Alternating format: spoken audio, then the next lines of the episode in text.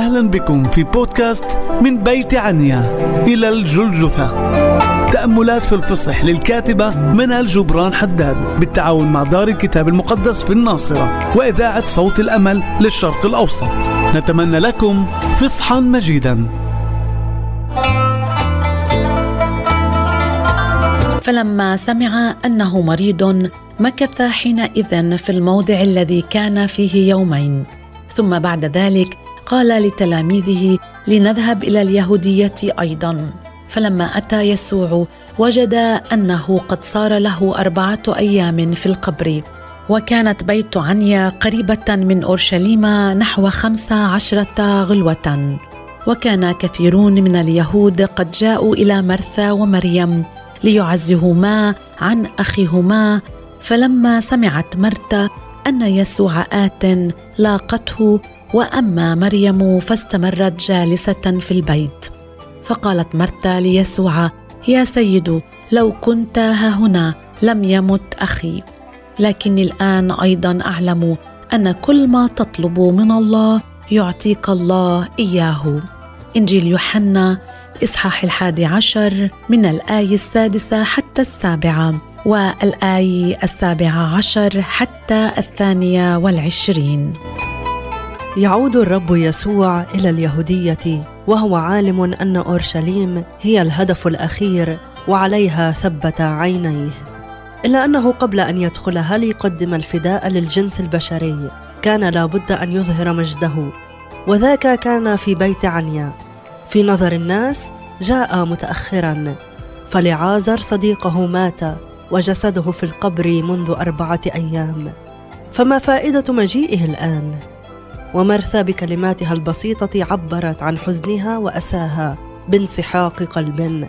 وكان لسان حالها يقول لو أنك أتيت وقت مرضه لكنت شفيته وما كان ليموت لكن الوضع الآن مختلف. فأمام الموت نقف جميعا عاجزين.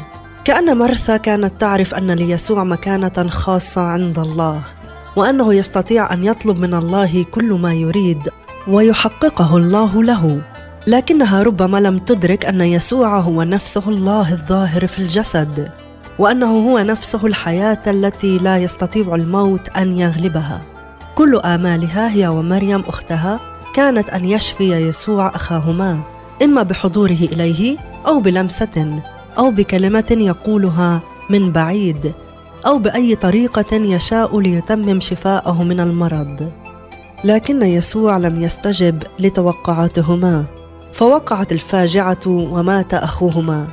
والآن يأتي يسوع بعد أربعة أيام من دفنه ليظهر كم كان إيمانهما محدودا بالرغم من صدقه وثباته. لم يجر الرب يسوع العجيبة التي توقعتها الأختان لكنه كان سيجري معجزة أعظم على مرأى ومسمع الجماهير الكبيرة الذين كانوا سيعاينون مجد الله عندما سيقيم ميتا قد أنتن في قبره. لم يأتي يسوع متاخرا بل حضر في الموعد الدقيق ليعمل أكثر من كل توقع.